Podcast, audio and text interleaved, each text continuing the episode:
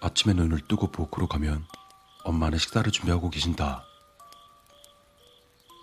아빠는 여느 날과 다름없이 출근과의 싸움을 벌이고 있다.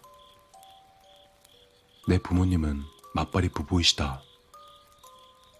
두 분 다 아침 일찍 집에서 나가시면 나도 아침 일찍 집을 나선다. 내가 향하는 곳은 유치원. 둘 중 한 분이라도 퇴근을 빨리 하신다면 상관이 없겠지만 두 분 모두 아침 일찍 출근해서 저녁 늦게나 돌아오기 때문에 언제나 나는 유치원 종일반에 거의 붙박이었다. 누리야, 오늘은 아빠가 태워주실 거야. 엄마가 오늘은 시간이 없어서 얼른 나가봐야 돼. 밥 먹어 얼른. 언제나 엄마가 유치원에 바래다 주곤 하지만 가끔 이렇게 바쁜 날은 아빠가 대신해서 날 바래다 준다. 사실 난 많은 걸 바라진 않는다.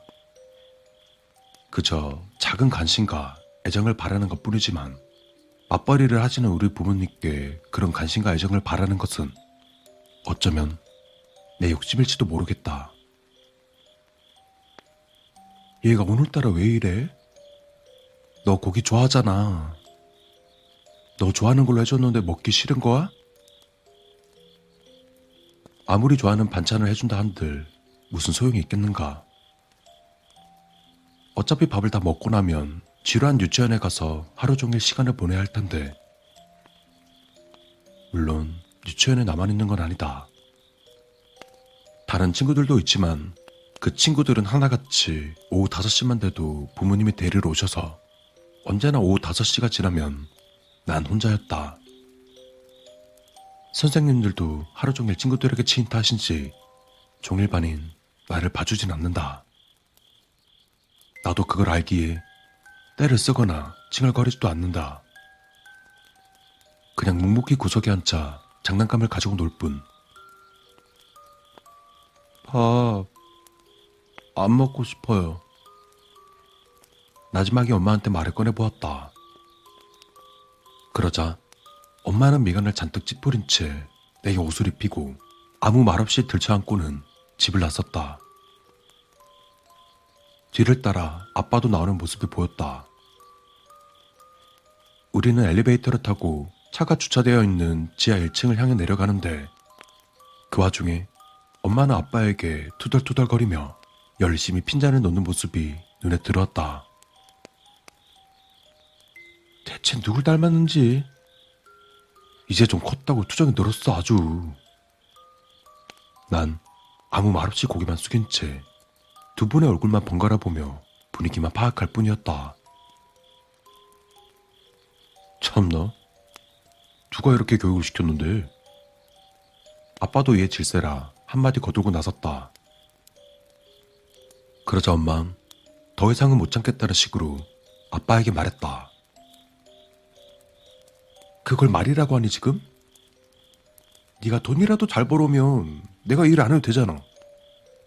그럼 얘도 위치는 안 맡겨도 되고. 뭐? 교육? 네 입에서 나올 소리냐 지금 그게? 두 분의 싸움은 마치 가을날의 산불처럼 걷잡을 수 없이 커져만 갔다. 야, 요새 월급쟁이 한 달에 200 벌고도 힘들어. 그거 알고나 그런 소리. 그럼 너는 돈을 얼마나 많이 번다고 있어야? 아이고, 잘나졌어. 그래. 한 달에 꼴랑 200도 겨우 벌어는 주제. 힘만 살아가지고. 그리고 엘리베이터가 지하 1층에 도착했을 때 두 분의 말씨름도 끝이 났다. 난 엄마 품에 안겨 있다가 아빠에게 옮겨졌다. 엄마는 나를 아빠에게 안겨주면서 열심히 혼잣말을 중얼거렸고 아빠는 그런 엄마의 얼굴을 슬쩍 째려보며 진저리가 난다 라고 마지막에 입을 열었다. 이 둘의 싸움이 혹여나 나 때문이 아닐까 생각해본 나였다. 나만 아니었어도 두 분의 싸움은 시작조차 안 했을지도 모른다. 내가 태어남으로써 두 분의 계획에 차질이 생기고 그로 인한 스트레스가 하나둘 쌓이다 보니 결국 터져버렸다. 나만 없었더라면 두 분이 싸울 일도 생기지 않을 테고 보다 나은 인생을 살 수 있었을 텐데 라고 혼자 생각했다. 그러는 사이 차는 유치원 앞에 도착했고 아빠는 뒤에 타 있는 나를 아무 말 없이 들지 않고서 유치원 선생님께 인계했다. 짧은 한마디와 함께 오늘은 내 엄마가 좀 바빠서 제가 대신 왔어요. 아, 그러시구나. 누리 오늘도 종일반이죠? 네. 잘 부탁드립니다. 아빠는 출근 시간이 늦어 서둘러 가야 한다며 짧게나마 인사를 마치고 간단히 목례를 한 뒤 곧장 차로 돌아갔다. 그러자 선생님은 방금 전 친절한 목소리는 온데간데 없이 싸늘한 눈빛과 차가운 목소리로 나를 친구들이 있는 공간에 덩그러니 놓고서 휙 뒤돌아 가버렸다. 유치원의 일과는 늘 똑같았다. 아침에는 비디오를 시청하며 시간을 보내고 간식 시간을 잠시 가진 뒤 오후가 되면 모두 낮잠을 자게 한다. 대부분 아이들은 각자 잠을 자고 나와 같이 낮잠이 없는 아이들은 구석에 앉아 장난감을 가지고 놀곤 했다. 그러다가 서너 시간 정도 흐르면 하나 둘씩 집으로 돌아가기 시작한다.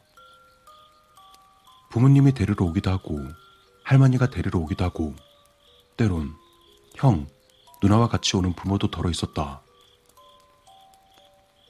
언제나 그런 모습을 보며 부러움을 금치 못했다.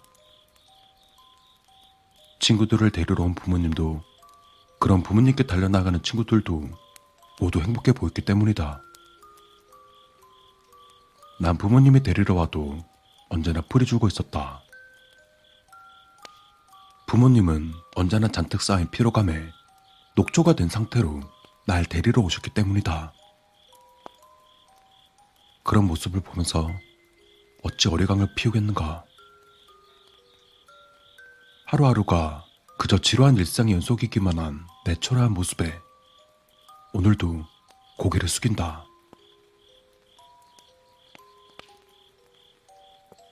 그때였을까? 문득 유치원에 전화가 울렸고 그 전화를 받은 원장 선생님은 상당히 난감한 표정을 짓고 있었다. 무슨 일일까 궁금해진 나는 통화 내용을 듣고 싶어 슬금슬금 선생님 곁으로 가서 몰래 엿듣고 있었다. 그러다 그 통화 내용의 주인공이 나라는 사실을 알기까지는 그리 오랜 시간이 걸리지 않았다. 아무리 그래도 그렇죠. 아무도 없는데 어떻게 하시려고요?